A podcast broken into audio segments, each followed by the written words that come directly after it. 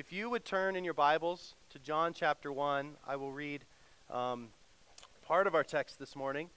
And, uh, and so we want to reorient ourselves to the Gospel of John. Uh, we preached in the spring through John 1 1 through 12 11. And then we took a break and preached through the Psalms. And what we did is we preached through Psalms that are connected to the Gospel of John. And so we wanted to. Uh, uh, to just show the connection between the Old Testament Psalms and the Gospel of John. And, uh, and so now we're going back to the Gospel of John, and I'm going to preach today a summary sermon of 1 through 12. So it's going to be a summary sermon um, uh, in order to set us up and remind us of where we've been so that we can then next week jump into John 12 again and, uh, and, and pick up right where we've left off. So let me read John 1 1 through 18, which is John's prologue, the introduction to his great gospel. And it says this In the beginning was the Word, and the Word was with God, and the Word was God. He was in the beginning with God. All things were made through him, and without him was not anything made that was made. In him was life, and the life was the light of men. The light shines in the darkness, and the darkness has not overcome it. There was a man sent from God, whose name was John. He came as a witness to bear witness about the light that all might believe through him. He was not the light, but he came to bear test to bear witness about the light. The true light, which gives light to the world, was coming into the world. Which gives light to everyone was coming into the world. He was in the world, and the world was made through him, yet the world did not know him. He made his he came to his own, and his own people did not receive him. But to all who did receive him, who believed in his name, he gave the right to become children of God, who were born not of blood, nor of the will of the flesh, nor of the will of man, but of God. And the Word became flesh and dwelt among us. And we have seen his glory, glory as of the only Son from the Father, full of grace and truth. John bore witness about him and cried out, This was he of whom I said, He who comes after me ranks before me, because he was before me. For from his fullness we have all received grace upon grace. For the law was given through Moses, grace and truth came through Jesus Christ. No one has ever seen God, the only God, who is at the Father's side. He has made him known. What wonderful words, powerful words, epic words. So, um, I'm going to give a quote from a movie, and let's see if you can tell me what movie this is from. Heroes get remembered but legends never die. It's all in your heart, kid, and you can never go wrong. What's the movie? It's from The Sandlot, right? In 1993. One of my favorite movies as a kid. And uh, in the movie, this kid who has no idea who Babe Ruth is uh, borrows a baseball to go play with these new friends, and they hit the ball over the fence to this like terrifying dog monster. And so these kids are working together to try to get this ball back. I hope that I'm not ruining the plot for you, but you've had since 1993, so it's, it's time. It's time. All right, so what they do is, is uh, all of a sudden they realize that this ball that they just hit over the fence was signed by Babe Ruth, and this kid is just totally, he's dead because his dad is going to, his stepdad's going to kill him um, because he lost this valuable ball. Babe Ruth, they say, is the Sultan of SWAT, the Titan of Terror, the Colossus of Clout, the Colossus of Clout, and the King of, uh, the King of Crash and the Great Bambino they describe him as being more than a man but less than a god, right? The greatest baseball player who ever lived. And so they have to try to get this ball back, and they can't do it. They can't do it on their own until Benny Rodriguez receives a vision, right? He receives this vision from Babe Ruth himself. And Babe Ruth encourages him to do the epic thing, to become a legend, right? And he says this to, uh, to Benny. He says, Heroes get remembered, but legends never die. It's all in your heart, kid, and you can never go wrong.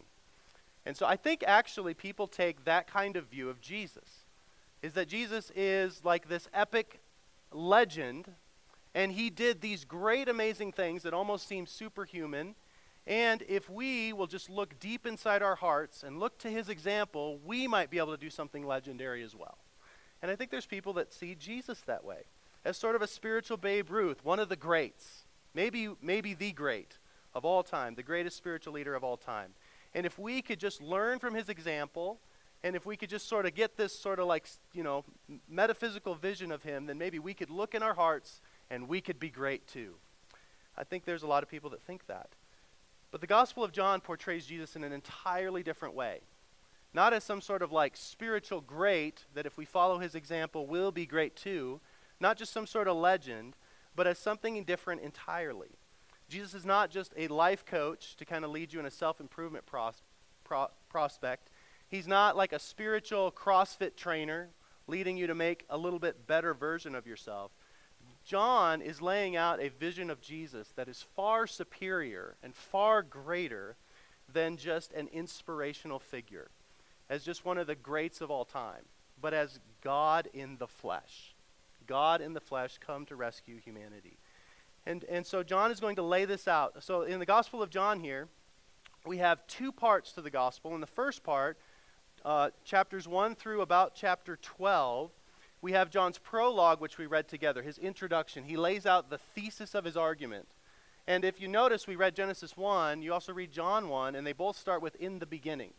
John is very careful to lay out that the God who spoke in the beginning to create a world is the same God that we see revealed in Jesus Christ. In the beginning was the Word, the Word was with God, and the Word was God, and all things were made through him.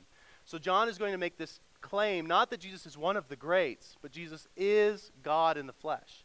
He is the one who's come. And so from the very outset, John, like a good lawyer, is laying out his case for who Jesus is, and then goes on to defend his case with the claims and the actions and the fulfillments that Jesus lays out.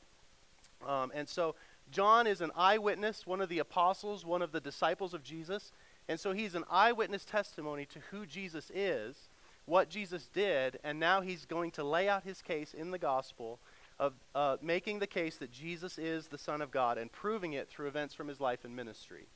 In the second half of the gospel, uh, chapters 12 through 21, we, it's, it's focused in basically on the last week of Jesus' life, where he gives special instruction to his apostles, but then also it's the recording of his death and resurrection, and then the epilogue where John lays out why this is significant, why Jesus being the Son of God is significant. So um, let's talk about the, uh, the apostle here for just a moment. John is the apostle, it's the one who wrote the book. So he's one of the ones that walked with Jesus, talked with Jesus, one of Jesus' inner three uh, disciples. But John himself never names himself in the, uh, in the gospel. The author is never named.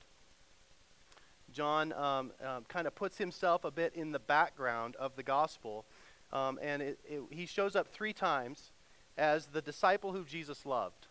So John, I think, refers to himself, this is how we know John wrote it, is I think he's alluding to himself in John 13, 23, when he says one of his disciples whom Jesus loved was reclining at table at Jesus' side and seems to be saying that this is the perspective of this gospel.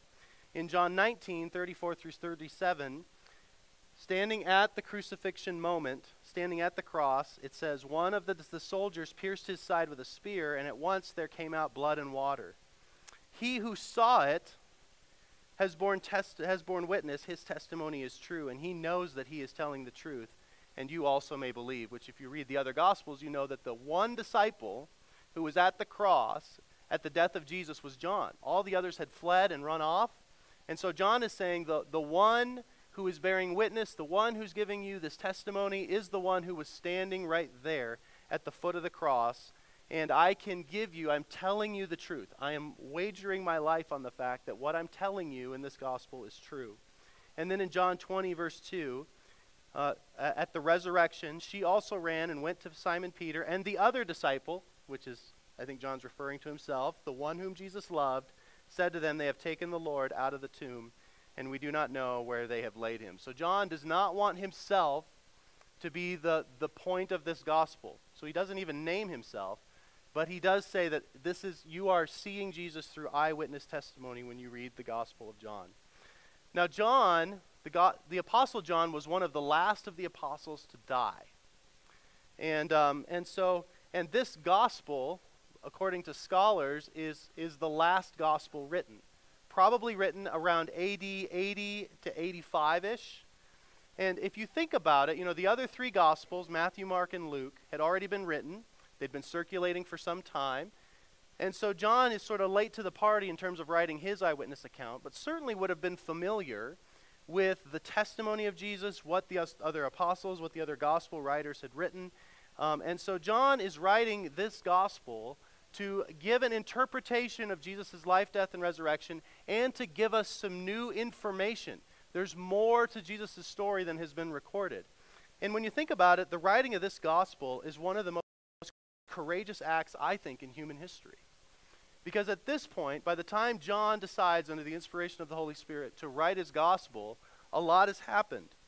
According to church history, which is not always, some of these things are hard to pin down exactly, but according to tradition, by the time you get to 80, 85, John is probably the only disciple left. And all of the others have died brutal, brutal deaths for their testimony of Jesus. There has been tremendous persecution during this time. And so for John, all of a sudden, you know, the last one left, and and seeing what what it costs to follow Jesus, for John to come right out of the gate and write this epic biography of Jesus is tremendously courageous in the middle of persecution. To want to double down on the identity of Jesus, on the saving power of Jesus, and to do so not in a vengeful way, but in a loving way in order to persuade more people to trust in Jesus and maybe even go to their death for him. Like this gospel is an amazing thing. Think about this. The apostle Andrew, by this time, according to tradition, had been crucified in Greece. The, the apostle Thomas, speared to death east of Syria. Philip, put to death in Asia Minor. Matthew, stabbed to death in Ethiopia. Bartholomew, probably murdered in Arabia. Simon the Zealot, killed in Persia. Matthias, burned to death in Syria. James, the son of Alphaeus, thrown off a building by scribes and Pharisees and then stoned and clubbed to death in the head. Peter, crucified upside down according to tradition in AD 68. Paul, the Apostle Paul, beheaded in AD 68. James, John's own brother, killed in 44 AD, and you can read about it in Acts chapter 12. All of this happens before John writes his gospel, most likely. And so for John, under the inspiration of the Holy Spirit, to just go, oh, yeah, he's still risen. And he's worth dying for. And all of these people that have died um, died for a real reason, for a risen Savior who is God the Lord. So you think about the courage that comes behind the setting of the Gospel of John. Um, and just what an amazing doubling down on the identity of Jesus when it's going to cost you your life. And, uh, and they say that John was actually probably boiled in a vat of, vat of oil but lived. And so they, exi- they exiled him to the island of Patmos because God wasn't done with him yet. He was invincible until God was done with him. He still had more to write, particularly, I think, the revelation at the end of your Bible. And so, John, it's just an amazingly courageous thing that we even have this book, we have this gospel. So, now some of those accounts are, there's some speculation because church tradition can get a little wonky. But if it's generally true that they all were killed in terrible ways, then the fact that we have this gospel is just an, an amazing work of courage of, um, brought to us by the Holy Spirit. So, the Gospel of John is unique from the other three Gospels. Matthew, Mark, and Luke are often called the synoptics. And you put those, you, you break the word synoptic apart, it means same view, same perspective. Matthew, Mark, and Luke all very much overlap, tell a lot of the same stories, or almost word for word in some of their accounts. And so in, in, they're called the synoptics because you get the same portrait of Jesus, almost word for word in places between those three. But in John, the fourth gospel, you have almost 95% new information in the Gospel of John. John is totally unique. John is totally, I think, after these decades of, of seeing the message and the mission and the gospel go forth, goes, there's still more to the story.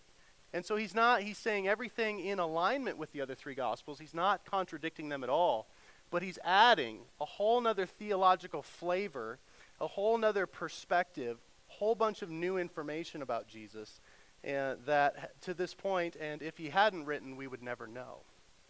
Pretty amazing. John leaves out a bunch of information that the other Gospels include. It's surprising. John includes no parables. John includes no parables. There's no story of transfiguration. There's no institution of the Lord's Supper. There's no casting out of demons in the Gospel of John. There's no mention of Jesus' temptation. And there's no speaking really in any meaningful sense about the kingdom of heaven or the kingdom of God. The Gospel of John is totally unique from the others in that that's not his primary mission in writing that gospel.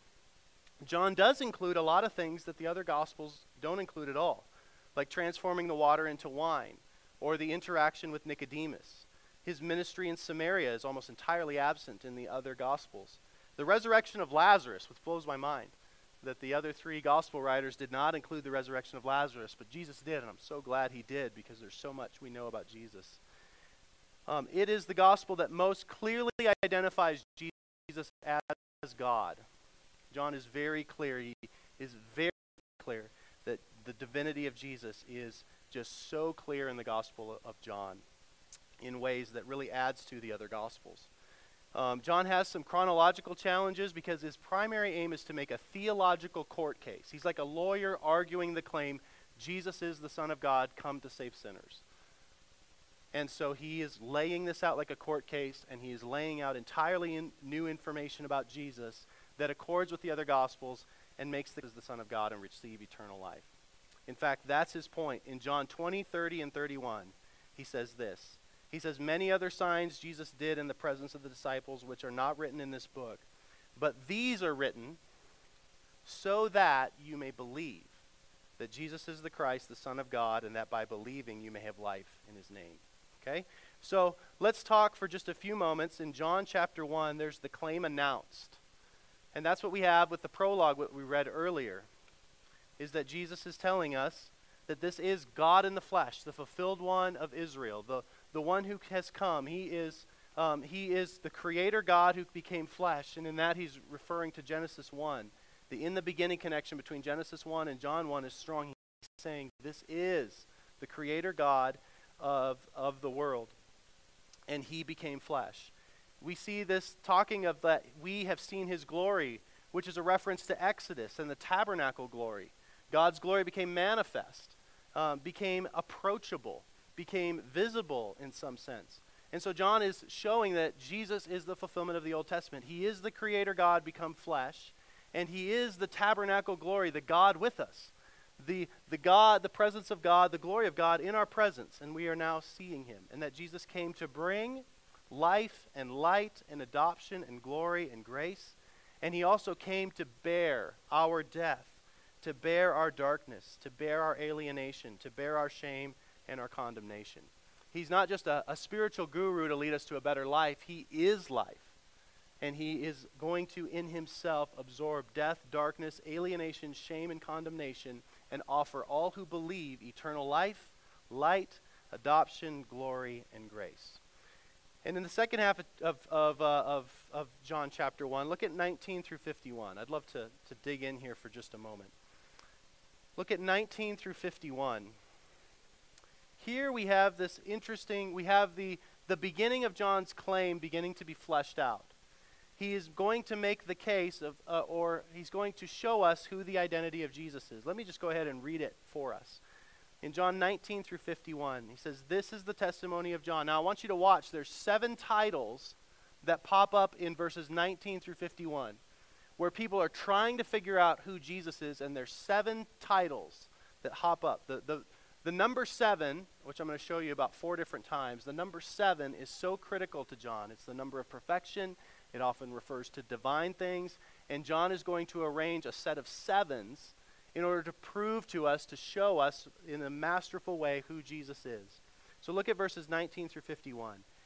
And this is the testimony of John when the Jews sent priests and Levites from Jerusalem and asked him, "Are you who are you?" He confessed and did not deny, but confessed, I am not the Christ. So this is speaking of John the Baptist. They asked him, What then? Are you Elijah? He said, I am not. Are you the prophet? And he said, No. And they said to him, Who are you? He, we need to give an answer to those who sent us. What do you say about yourself? He said, I am the voice of one crying out in the wilderness. I am the preparer, the announcer of the one you're looking for, the Messiah. I am the one crying out in the wilderness, make straight the way of the Lord, as the prophet Isaiah said. So the identity of John the Baptist is really critical as a foreshadowing, uh, as, a, as an indicator, as a sign of who Jesus is and how we will recognize him. Now they had been sent from the Pharisees. They asked him then, Why are you baptizing? You are neither the Christ, nor Elijah, nor the prophet. John answered, I baptize you with water, but among you stands one you do not know, even he who comes after me, the strap of whose sandal I am unworthy to untie. These things took place in Bethany across the Jordan where John was baptizing. So the prophecies are starting to come true. The forerunner of the Messiah has come, and John says he's in the crowd. He's here. He's present. I, he's about to unveil himself. He's about to show up. And here it is, verse 29. The next day, he saw Jesus coming toward him. And he said, Behold the Lamb of God who takes away the sin of the world. That's title number one, right? Who is this? This Jesus is the Lamb of God who takes away the sin of the world.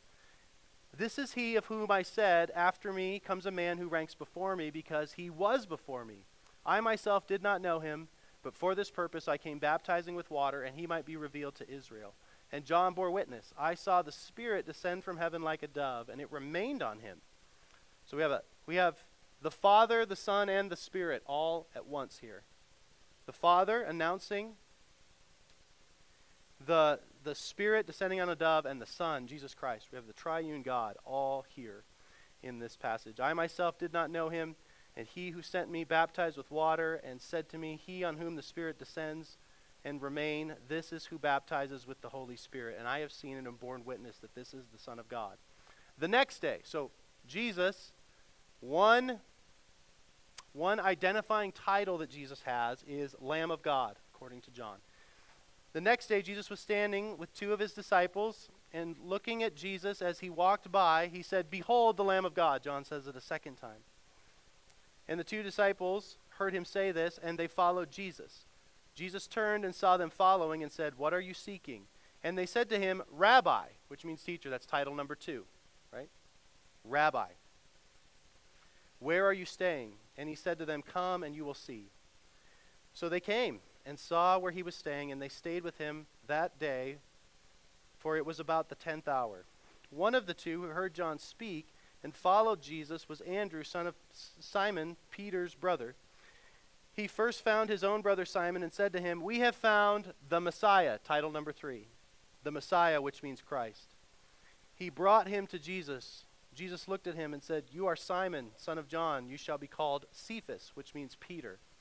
The next day, Jesus decided to go to Galilee. He found Philip and said to him, Follow me. Now, Philip was from Bethsaida, the city of Andrew and Peter. Philip found Nathanael and said to him, We have found him whom Moses in the law, also the prophets, wrote, Jesus of Nazareth, the son of Joseph. So, Jesus of Nazareth, the physical, historical person, the human person, the person in history. He's not a myth, he's not a legend. He's a real person. So, Jesus of Nazareth. So, that's our fourth title the man, the person, the historical person who was born and breathed air and lived and had friends and built tables and worked with his dad and all those things. This Jesus of Nazareth, the son of Joseph, the real living historical human being.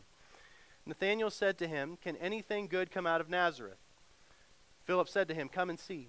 Jesus saw Nathanael coming toward him and said of him, Behold, an Israelite indeed, in whom there is no deceit. Nathanael said to him, How do you know me? Jesus answered him, Before Philip called you, you were under the fig tree. I saw you. Nathanael answered him, Rabbi, you are the Son of God. Title number five.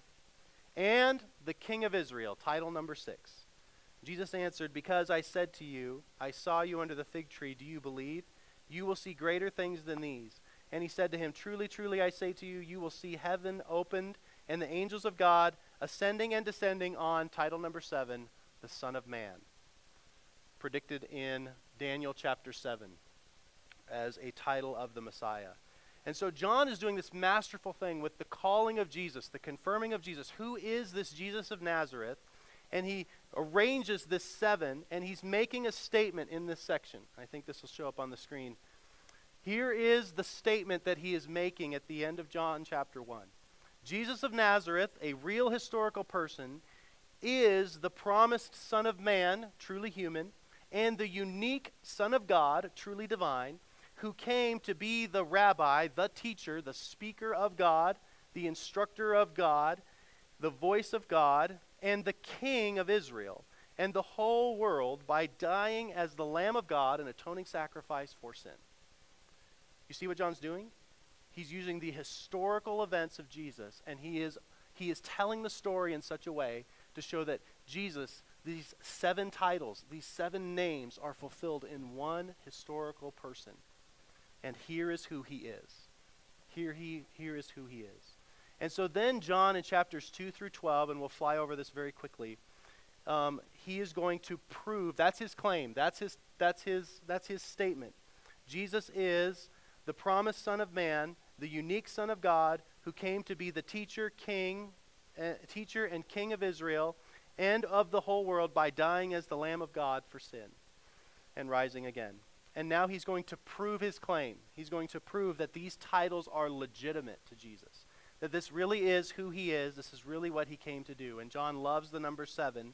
And so we're going to look at a bunch of number sevens that we find in, in the rest of John's gospel.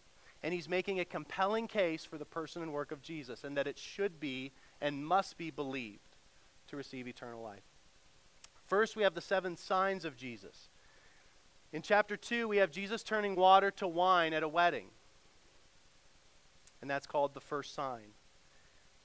In John chapter 4, we have Jesus healing a royal, royal official's son. In John chapter 5, we have Jesus healing a paralytic, showing his supernatural power. We see that John, in, in chapter 6, that Jesus feeds 5,000 people which is sort of a picture of the Exodus, of manna coming down in the desert. Jesus can feed his people in the wilderness. He is the divine provider of food. Jesus walks on water in John chapter 6. Jesus heals the blind man in John chapter 9. Jesus raises Lazarus from the dead in the seventh culminating sign, the greatest of these signs. Each of these signs is greater in power and glory and significance, from water to wine to the raising of a dead man in chapter 11. And actually, that raising of Lazarus is what's going to turn us into the second half of the book. It's, going to, it's what's going to lead to Jesus' execution. So we have these seven signs, these several seven miracle working signs that show that Jesus is not just a man, not just a legend, not just a spiritual guru, but God himself, Lord of creation. And then we also have the seven statements from Jesus. So interwoven with these seven signs are these seven statements about Jesus. They're called the I am statements. And the I am statements have an allusion back to Exodus chapter 3. We're at the burning bush. Moses encounters God, and the bush is not burning up. And he's going to go deliver God's people, and he says, Who should I tell them that sent me? And God says, My name is Yahweh, which is I am who I am that I am. I am the self existent one. I am the eternal one. I am the one I am that I am, Yahweh. And so when Jesus, in these seven statements, he is saying that I am the God Yahweh. I am. So Jesus, not only by his works, but by his words, is validating that he is the I am, the God of the Old Testament. In John 6, four different times, he says, I am the bread of life. So Jesus is the bread that sustains physical, just as bread sustains physical life, so also Jesus offers and sustains spiritual life. In John 8, he says, I am the light of the world. So the world is lost in darkness, but Christ himself will come and bring light, bring revelation, bring direction. In John 10, he says, I am the door of the sheep. So Jesus protects his followers and shepherds and protects his flock from predators. He says in John chapter 11, I am the resurrection and the life, which means that death is not, a, not the final word for those that trust in Jesus. Jesus gives eternal life. He is the eternal life giver. In John 10, he also says that I am the good shepherd. Jesus is committed to caring and watching over those who are his. Jesus says, I am the way, the truth, and the life. Jesus is the source of all truth and knowledge about God. He is the life giving God of heaven. And in John 15, I am the true vine. So by attaching to ourselves to Christ by faith, he and we have this life we have this life that flows from him through us, and we bear fruit of good works. Not good works in order to earn God's salvation, but, er, but works that are, that are produced in us by the Spirit. And in John 8, like I said before, the Jews said to him, You are not 50 years old, and yet you've seen Abraham. Jesus said to them, Truly, truly, I say to you, before Abraham was, I am. So Jesus is saying, I existed more than 2,000 years ago. I was Abraham's God. I am the one who was leading Abraham. Before Abraham was, I am. And so Jesus, by his own statements, believes that he is the Messiah. And then we have the seven symbols of Jesus. We could come up with many, many more, but I've just chosen seven. There are only 14 quotations in the, Old, uh, in the Gospel of John of the Old Testament, direct quotations. A lot of the other Gospels quote the, the, quote the Old Testament very directly, but there's only, I think, 14 that I found in the Gospel of John of direct quotations of the Old Testament. But there are 105 allusions. John loves to use pictures. So instead of quoting word for word from the Old Testament, he uses pictures like bread and a wedding. And here's some of them is that we see in chapter 2 that Jesus is the wedding planner who brings out the best wine, right? He is the one that's preparing a banquet for his people, and, the, and it will always get better. Most wedding planners go ahead and put the bad wine at the end because people are already had enough wine. They won't notice the quality getting less. But Jesus is the one who, when he brings his people into the eternal wedding, it will only get better and better. So Jesus is seen as the, uh, uh, the wedding planner. He's the bridegroom and the host, making the eternal wedding even better. In chapter 2, we see this illusion, this picture of Jesus being the real temple. He says, Tear down this temple, and in three days I will rise it again, speaking about himself. Jesus, in the flesh, is the meeting place between God and man. A temple is where man and God meet together. Jesus is the real temple. In chapter 3, when he's speaking with Nicodemus, he is shown to be the superior teacher. So even the rabbinical system is meant to point to Jesus. Jesus is the one who teaches us the words and ways of God. In chapter 3, we have Jesus as the uplifted serpent. So that picture in the Old Testament where they were disobeying God, they were grumbling against God. And so God, as an act of discipline, sent serpents among them. And the people were beginning to get sick and die. And so God gave instruction. God gave a way of pardon. And he said, Lift up this bronze serpent, and anyone who looks in faith at my provision will be healed instantly of their disease. And Jesus says, I am the one who removes the death sentence from your life if you'll look on me in faith. I'm the one that will remove the curse and the punishment. We have the picture of living water. Jesus is at the well of Jacob. Jesus is at the pool of Siloam. Jesus is the ruler of the seas when he walks on the water.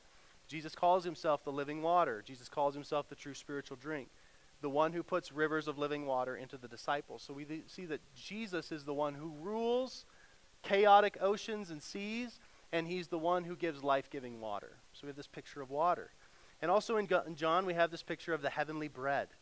Jesus is the bread giver who sustains our physical life.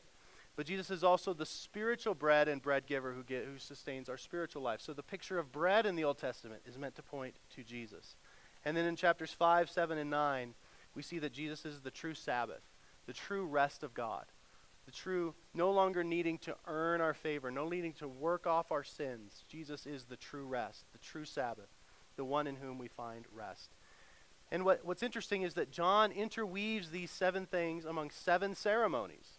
So this is the last one. The first is at the first Passover, where God delivers his people by the angel passing over the Jews by the blood of the Lamb.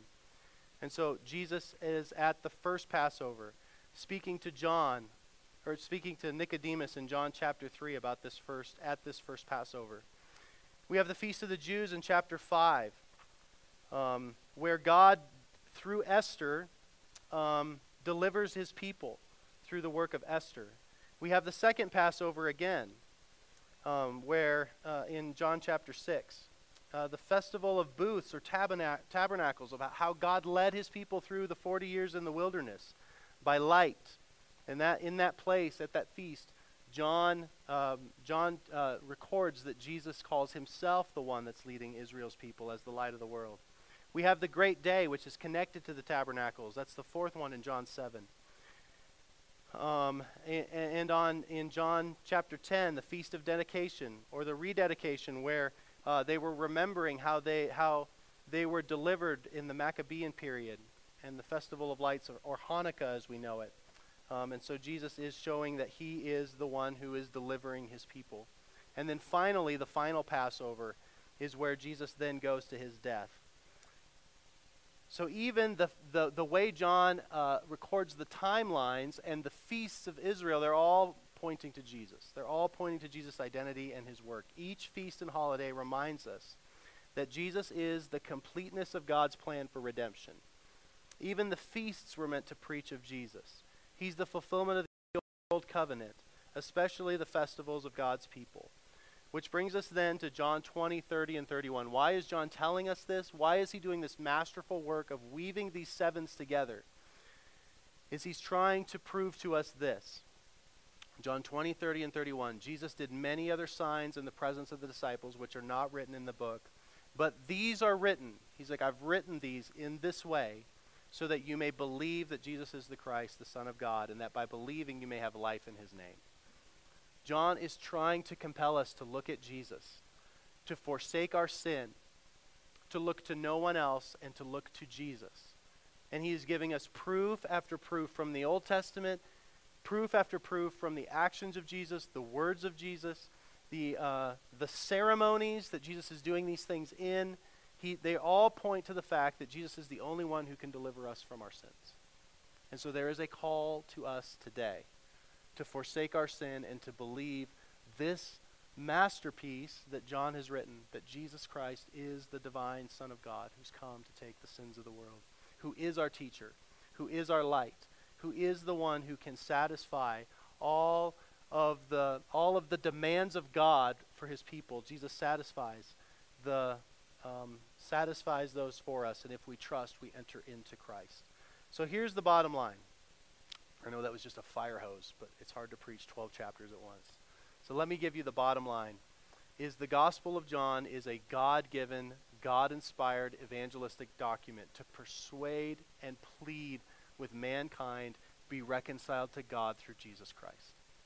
He is worthy of your worship. He is worthy of your submission. He is worthy of your belief and your allegiance.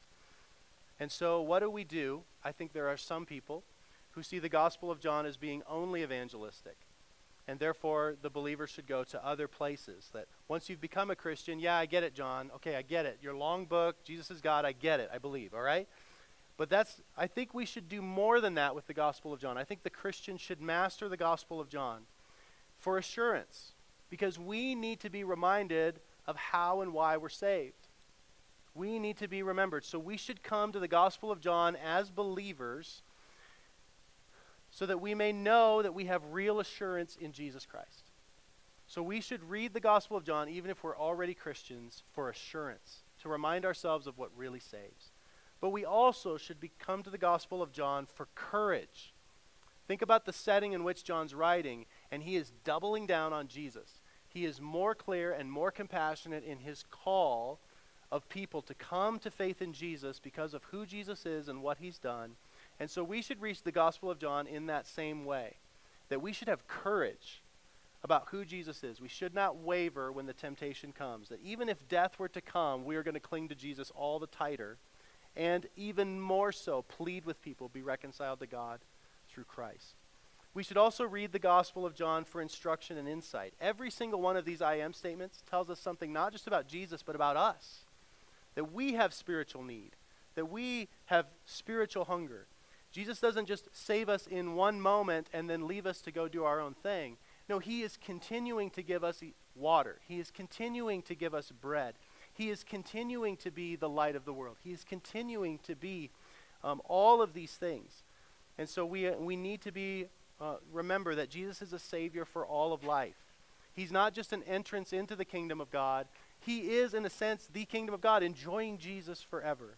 Jesus is a Savior for all life. He is water because we still have spiritual thirst. He continues to be bread because we still have spiritual hunger. He is still the calling shepherd because we're still sometimes wandering sheep who are helpless and need him. He is the vine and we are the branches. We are to bear fruit as believers. The Gospel of John is one of the greatest literary masterpieces of all time. It's intricate yet simple. You can hand it to someone who doesn't know anything about the Bible and they can understand it. And scholars can spill thousands and thousands of pages with ink. They can spill ink on thousands and thousands of pages and never get to the depths of it. The Gospel of John is amazing. It's so simple a child could read it, and it's so deep that a theologian could never master it in a lifetime. It's cosmic yet practical. It's eternal, yet very much in the moment. Jesus is very much in the moment with the woman at the well, with Nicodemus. Jesus is very much in the moment and yet cosmically controlling the whole world. The Gospel of John speaks of eternal things, yet is still in the moment. It's about God who's on high, but it's also about the lowest and most worthless human being. May we know this gospel personally and intimately. May we know God through the person and work of the Christ. So, this call, this message is to just blow your mind with the Gospel of John and to pique your interest, to stir up your appetite for our study of it in the coming weeks. That there are depths of wonder here. Listen to John 21 25, the very last verses of, um, of John. Listen to this, and then we'll close. John 21 25. Listen to the conclusion of the Gospel of John.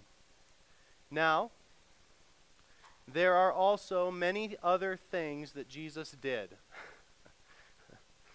the, the first three Gospels, which John was familiar with, goes, oh, they didn't get all of it. So he writes a whole other Gospel, and then he says, there are many other things Jesus did. Were every one of them to be written, I suppose the whole world itself could not contain the books that would be written. We will never get to the bottom of the glory of Christ. We will never get to the bottom of the riches of Christ. Christ is living water that will never run out, bread that will never grow stale. He is light that will never go out. He is the eternal Son of God, and He is worthy of our worship. And so we must come to the Gospel of John looking for a Jesus that we can worship and should worship. And that is what God calls us to now. So, as we dig into the rest of John and get all of this practical instruction, we go through his death and his resurrection. Uh, let us marvel at what God has given us through the Gospel of John and ultimately what God has given us in the person and work of Jesus Christ. Amen? Let's pray together. Oh God, we thank you for this book.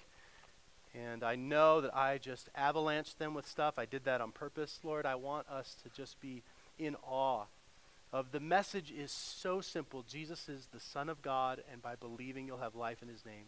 So simple, a toddler could get it and yet the depths of the glories are going to take us an eternity uh, to even begin to explore. And so, Lord, I pray that you would stir up in our hearts a wonder for the Jesus that's revealed in the Gospel of John. God, we thank you for this spiritually inspired, this divinely inspired and preserved book about Jesus Christ. And Lord, that we would savor every word, that we would savor every sentence and paragraph and chapter of it this fall. And that we wouldn't do it for its own sake, but we would do it because Jesus is worthy of our worship.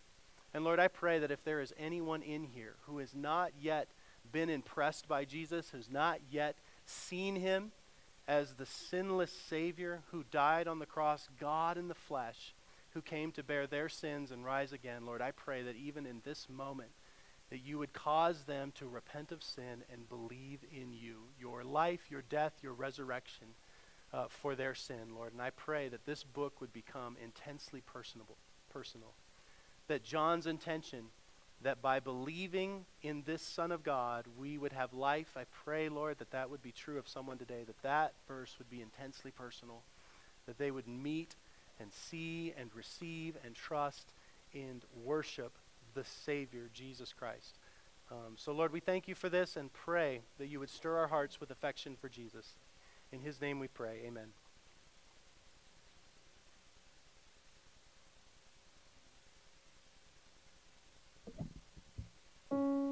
Stand with us.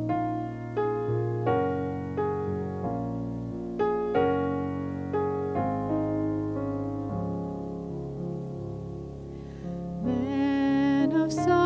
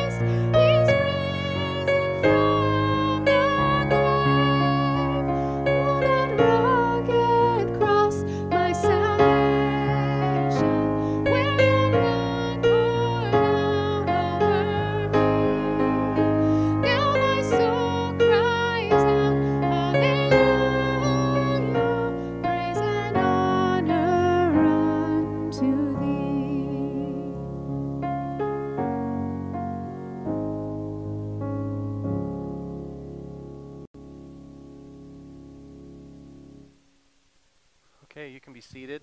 Sorry about that. Those slides disappeared, and there was no there's no safety net today. There's nobody to catch those things if I miss them. So, okay, we want to just take a few questions.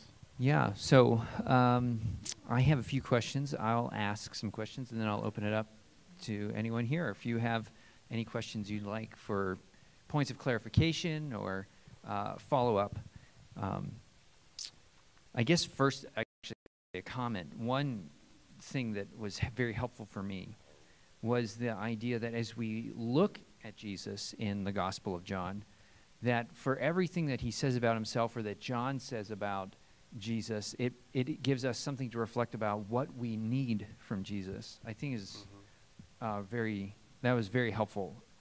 Um, uh, so I guess one question would be, uh, how are we going to see some of these things coming in the n- second part of John? So we're essentially halfway. John splits more or less almost into two parts: the part that you just summarized, and then Yep. the part that's coming. How does he? What are some things maybe we can be looking for in the next part yeah, of John? Some spoilers. Yeah. Some spoilers for the next. Well, the next part, he really begins to zero in less. It's less about his public ministry, and now he zeroes in on preparing his disciples for life without him. And so he begins to teach them uh, quite a bit about the Holy Spirit. He begins to then teach them a little, a, lot about uh, himself and sort of their ongoing ministry, the suffering that they're about to endure, uh, how they're supposed to lean into these kinds of things. So the first half is very much John's case that Jesus has proved that he is who he said he is, that he is who the gospel read. And then, yeah, in the second half, leading up to his life and or his death and resurrection, which is the primary reason why he came, there's this special instruction to his disciples. And so I think that's where it's going to get tremendously practical. And part of what makes this one probably my favorite gospel is that Jesus is almost, he's speaking very intimately with his disciples, but I think that we can take a lot of it as him speaking intimately to us Hmm. about how our lives are going to go and how Christians are supposed to walk with him even when he is ascended. Mhm. Um, so I think we're going to see a lot of these things fleshed out, and he's going to give specific teaching on how we now live as people who believe in Mhm. Jesus. So I think it's going to get tremendously practical from the actual words of Jesus. Like if, if you have, if your Bible has the words of Jesus in red, then we're going to start to see a lot of red from here on out, like whole chapters that are entirely red. Because Jesus is now going, okay, what does it mean if you've believed in me to now live? Um, um, so, yeah, you can just see 14, 15, there's almost no black ink. So, yeah, anyway. Yeah, it's good. Um, it seems that John, making, as you pointed out, so many references to the Old Testament, is also um, showing us how to read the Mhm. Old Testament and the That's good. Bible. And I guess so. My question is maybe just as we're approaching the series, how can people be? I mean, from people who are very familiar with the Bible to people who aren't fam- very familiar with the Bible,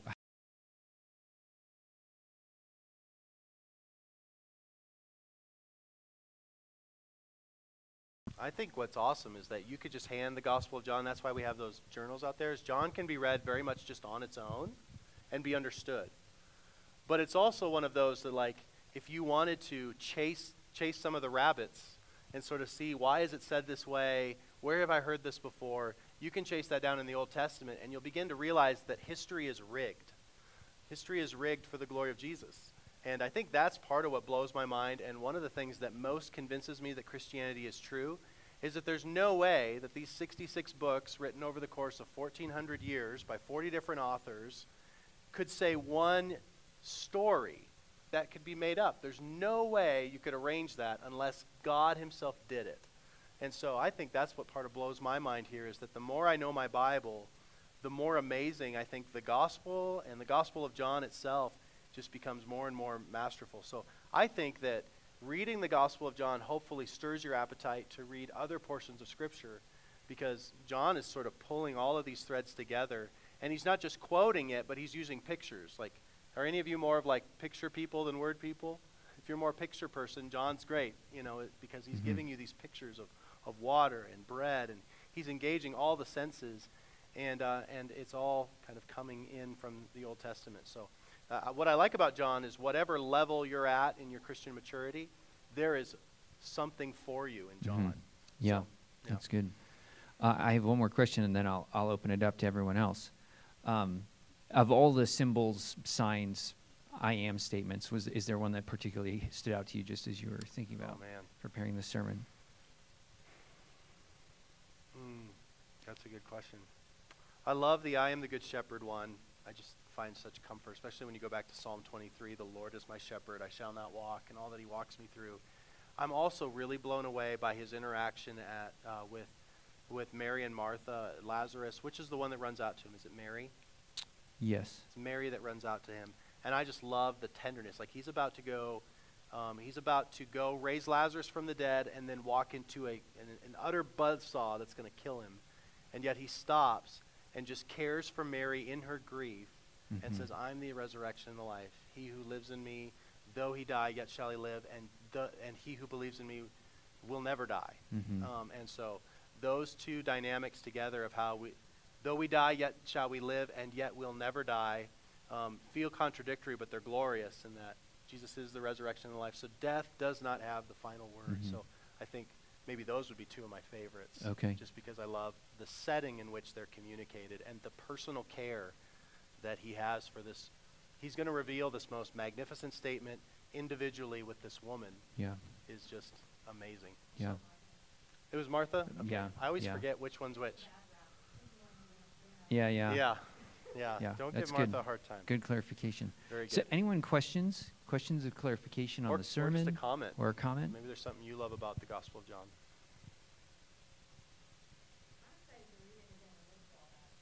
Mm-hmm. Yeah. Yeah. Yeah.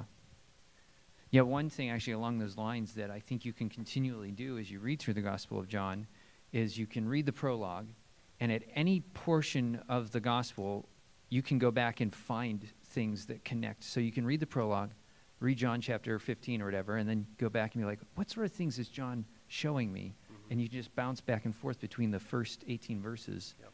uh, and the rest of the Gospel. It's The whole gospel is laid out in the first 18 Yeah. verses, and then he goes ahead and zooms it out. Yeah. And then um, if you if you notice, it zooms out to incorporate the whole Bible and then actually all of history. Yeah, like yeah. It's just like, it goes like, it, I don't know. It's, It's just really amazing. big. Yeah, it's really Yeah. amazing. All right. Yeah. Oh, yeah.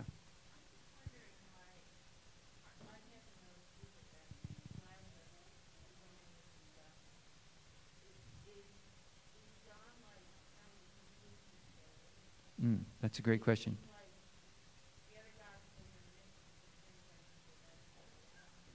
I think so. Shall I repeat the question? Yeah, go ahead and repeat it for the live stream. So the question is, um, uh, why is, say, the story of Lazarus the only story, or why is it only in John? Uh, what's John trying to do by adding stories that aren't in the other synoptics? My guess is, like, if I was to put myself in John's shoes, I would guess that he was probably like, this is probably one reason why I got to write another gospel is the other guys didn't include this. Mhm. Now they had different arguments they were trying to make, you know, still telling the same story. They're not changing Jesus at all. But the stories they're selecting are targeting a particular audience. You know, Matthew's trying to write and persuade people that Jesus is the Jewish Messiah. Mark's writ- written largely, to, I think, more of a Gentile ar- audience. Luke is actually writing a gospel and Acts to one person, Theophilus, which is amazing. It's a third of the New Testament is written to one person, Mhm. which just tells you about the care God has for one person. Is Mhm. you know so. Um, So John, I do think, is coming in and trying to give the big picture and to fill it out, which is why he doesn't bother trying to repeat the other things. I think he's Yeah. assuming people probably are already familiar or have access to the other gospels. Let me go ahead and this is like the extended edition, you know. Mhm. Let me give you some of the behind the scenes things and and my guess is that if I, I was John like why did they leave out the resurrection of Lazarus? Mhm. Like people have got to know that. So Yeah. I, I do think that that was filling out the story and um, yeah and, and and explaining john is the most clear in terms of explaining jesus' identity Yeah. so yeah Yep. That's good. Yeah. very good well i hope like uh, my thought in this sermon and in a, oh did you have something jacob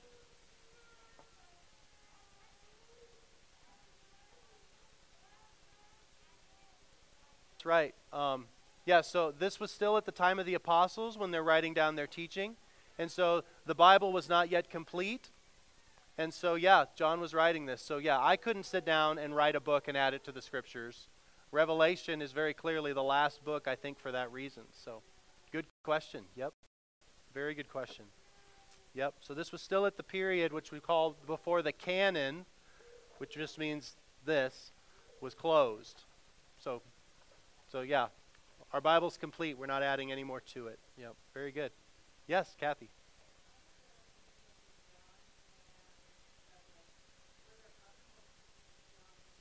Yes. Yes. Yep.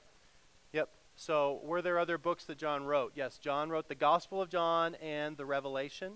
He also wrote 1st, 2nd, and 3rd John towards the end of your New Testament as well, which are very short little letters and are some of the sweetest letters in the New Testament. First John is about how you can know you're a Christian. Um, John, Second John is a lot about like what kind of missionaries and mis- should we support.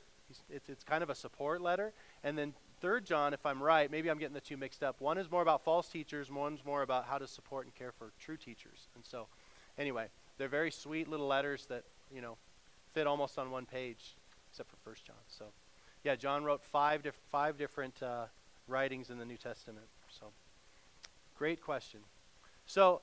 I approach this message and a lot of my sermons a bit like Chinese food in that you'll always have leftovers. So I never expect everybody to get everything that I included in this message, but part of the reason we record it is that I hope that it's one of those that you could put in your ears while you're washing the dishes or mowing the lawn, and there would be more nourishment. So never feel in my sermons like you have to try to get everything that's in there. Um, I always want to try to preach in such a way that when you're full, you're full. That's great. You've got enough to kind of feast and think on. But it's the kind of messages I hope that you can go back to, listen to on podcast, and get something else get something more, go, go a little bit deeper. So just so you know, um, that is, I think this is one of those messages that I hope gets re-listened to as we go through the fall to just go, okay, let me see what's sort of going on in the big picture. Um, that's the idea there. So subscribe to our podcast. There's a little commercial there. I'll upload that, that later this afternoon. This message will be uploaded and the Q&A. And then also these are on our website, on Facebook, on YouTube. And so if there is some of this that you'd like to go through again, um, uh, we, we do that for that reason. So let's please stand and let's have our benediction together. Psalm 118, 8 and 9. It is better. Oh, this is from last week. Man, I don't know what happened to our slides. It'll work. It'll work. It is better to take refuge in the Lord than to trust in man. It is better to take refuge in the Lord than to trust in princes. Jesus is the, the one and only Savior that we can trust in. So thanks for your patience with us this week. And uh, yeah, we hope that you will see you again next week. Check out redeeminggrace.info. Um, fill out a prayer request card. Register for next Sunday. Find out what's going on in the life of our church. And we'll uh, see you next week. So God